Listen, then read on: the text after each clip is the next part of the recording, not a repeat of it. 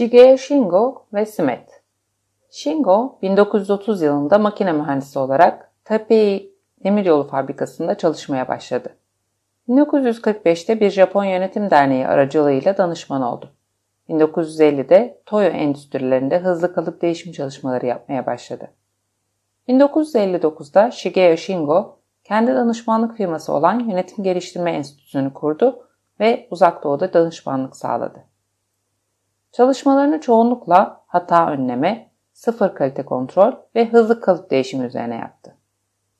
Shingo, üretim operasyonlarının iyileştirilmesi konusunda Japonya'nın önde gelen danışmanlarından biriydi. Üretimde devrim, Simet sistemi. Simet'in ilk düşünceleri 1950 yılında Mazda Hiroşima fabrikasında 350, 750 ve 850 tonluk preslerde kalıp değişiminde oluşturulmuştur. Toyo, 350, 750 ve 800 tonluk damgalanma preslerinin yarattığı darbozlar sebebiyle problem yaşıyordu. Shingo üretimi inceledi ve preslerin nasıl çalıştığını belirlemek için bir haftalık bir zaman istedi. Üretimden sorumlu departman başkanı bunun zaman kaybı olacağını söyledi. Darboğazlar yaratan baskı makineleri bu nedenle en yetenekli ve bilinçli işleri orada çalıştırıyorlardı. Üretimi arttırmanın tek yolunun ek ekipman satın almak olduğuna inanıyordu. Shingo, ama belki yine de böyle bir analiz yapabilirim. Darboğazları ortadan kaldırmanın başka bir yolu olmadığı ortaya çıkarsa yönetime ek ekipman satın almasını önereceğim. Sonra çalışmaya başladı. Shigeo Shingo üretimden bir simet hikayesi. 800 tonluk bir preste kalıp değişimine denk geldi. Durumu şöyle anlatıyordu. İşçiler eski kalıbı çıkardı ve presin etrafında koşmaya başladı. Operatöre ne olduğunu sordu. Yeni kalıbın montaj cıvatalarından biri eksik. Burada olduğundan emindim ama her yere bakmama rağmen bulamıyorum. Onu bulduğunda prese gelecek misin? Seni burada bekleyeceğim, dedim. İyi, dedi. Presin yanına oturdum ve bekledim. Bir saatten fazla bir süre sonra operatör ter içinde neşeyle bağırarak geldi. İşte burada, onu buldum. Aslında bulamadım. Yakınlardaki bir presten uzun bir cıvata aldım, kestim ve vidaladım. Bu nedenle gecikti. Ona sempati duydum. Ama sonra başka bir düşünce beni rahatsız etmeye başladı.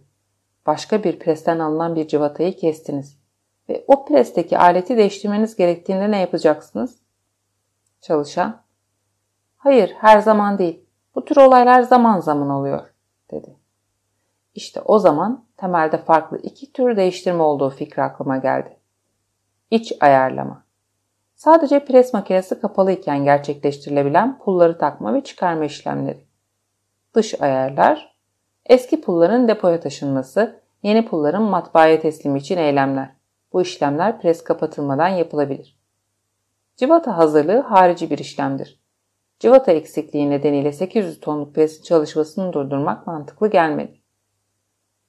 Yaklaşan değişim için civataların varlığının kontrol edilmesi de dahil olmak üzere yalnızca harici değişim prosedürlerini açıkça belirlemek gerekliydi. Tüm civataları kendi kutularında toplamak ve saklamak için titiz bir prosedür geliştirdik. Ayrıca olası tüm işlemleri harici olarak gerçekleştirerek geçiş sürecini iyileştirdik. Bu verimliliği yaklaşık %50 arttırdı ve darboğaz çözüldü. Ondan sonra iç ve dış operasyonları açıkça ayırt etmeyi bir kural haline getirdim. Shingo, Simet ve Toyota Shingo 1969 yılında Toyota Motor'daki çalışmaları ile 4 saat olan değişim süresini 3 dakikaya indirmişti. Peki ama nasıl? 1969'da Toyota Motor Şirketi'nin ana fabrika binasını ziyaret ettim. Sigiura bölüm sorumlusu olarak bana 1000 tonluk bir prese sahip olduklarını söyledi. Ardından kalıp değişim zamanlarının yaklaşık 4 saatlerini aldığını ekledi. Almanya'daki Volkswagen firması buna benzer bir pres değiştirme işlemini 2 saat gibi bir sürede gerçekleştiriyordu. Yönetim, Sigura'ya bu süreleri azaltması için talimat vermiş. Ekiple beraber neler yapabileceğimizi düşündük. Biz uzunca bir süreyi iç ve dış setup sürelerine ayırabilmek ve geliştirebilmek için ayırdık. 6 ay sonra setup süresini 90 dakikaya indirebildik. Bunu başaran ekip olarak hepimiz memnunduk. Fakat sonraki aylarda fabrikayı ziyaret ettiğimde Siguyora biraz şaşırtıcı bir haber verdi. Yönetim tarafından kendisine bu başlatma süresinin daha da azaltılması görevi verilmişti. Pek hoşuma gitmemekle beraber aklıma bir fikir geldi. Neden iç setup işlemleri dış setup işlemlerine dönüştürülmesin? Kafamda bazı fikirler oluştu. Konferans odasının yazı tahtasına 7 öneri sıraladım.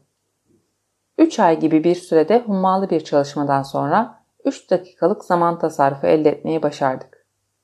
Ana fikir setup süresinin 10 dakikanın altında yapılabileceğiydi. Bu nedenle ben ona SMET tekli dakikalarda kalıp değişimi adını verdim.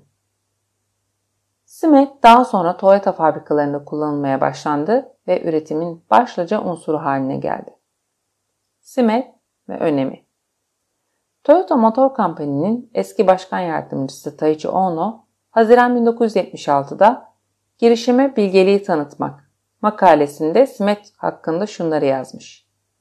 10 yıl önce üretim normal çalışma saatlerine uyacak şekilde düzenlemeye çalıştık. Kesici dişlerin, matkapların ve benzer aletlerin değişimi genellikle öğle arası veya akşam ertelenirdi. Kuralımız kesicileri her 50 parçada bir değiştirmekti. Ancak son 10 yılda üretim arttığından makine operatörleri değişimlerin çok uzun sürdüğünden şikayet etmeye başladılar. İşleme merkezinde çok sayıda kesici ve matkabı değiştirmek yarım gün sürdü. Bir iş gününde takım değişikliği yapılacaksa öğleden sonra üretimin durdurulması gerekiyordu. Bu yüzden işçiler pazar günü işe gitmek zorunda kaldı. Bu mantıksızdı. Planlı onarımları da mesai saatleri içinde yapmak istediğimizden değişim sürelerini mümkün olduğunca nasıl azaltabileceğimizi araştırmaya başladık. Japon Yönetim Derneği'nden Shingo 10 dakikadan az kalıp değiştirme sistemini tanıttı. Böyle bir konseptin bizim için çok yararlı olacağını düşündük.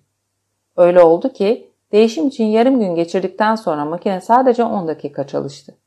Değişim yarım gün sürdüğü durumlarda üretimin daha fazla adette yapmak gerektiğini varsaymak mantıklıdır. Ama o zaman satamayacağımız çok fazla ürünümüz olurdu. Şimdi geçiş sürelerini birkaç saniyeye indirmenin yollarını arıyoruz. Tabii ki bunu söylemek yapmaktan daha kolay.